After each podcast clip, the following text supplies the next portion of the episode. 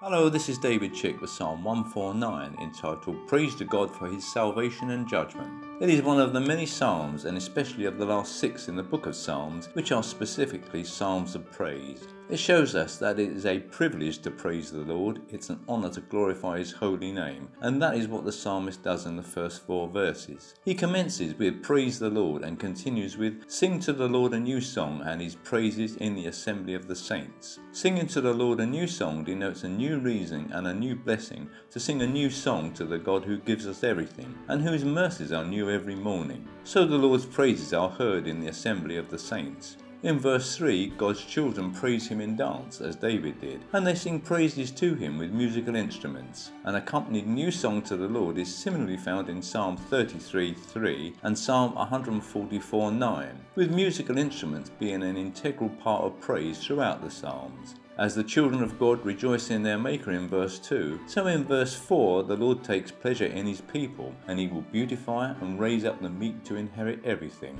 Verse 5 instructs the saints to be joyful in glory, in glorifying God, and to sing aloud on their beds. This directs the saints to joyfully praise God in public and also in private. We are not to confine ourselves to praise and worship in public gatherings only, but also to constantly praise God in our own homes. Verse 6 Let the high praises of God be in their mouth and a two edged sword in their hand. This takes the place of praise a stage further, with the praises in their mouth meaning also to be when on the move, wherever we are, we are to engage in spiritual warfare through praise.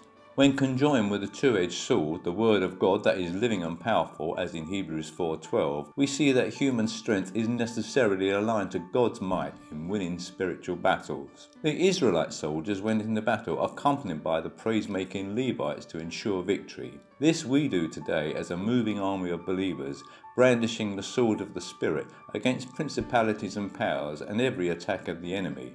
The outcome of the literal victory in verses 7 to 9 has its modern day manifestation in Ephesians 6:12. The vengeance on ungodly nations, punishments on peoples, binding their kings with chains and their nobles with fetters, is executed with written or exact judgment. This is overcoming the works of the rulers of darkness and spiritual hosts of wickedness, which translate into the devil's devices of poverty, disease, and demonization. Such designs of the devil are prevented by the power of the praise of true worshippers. Praise the Lord for his salvation for his saints and for his judgment upon the unjust. Amen.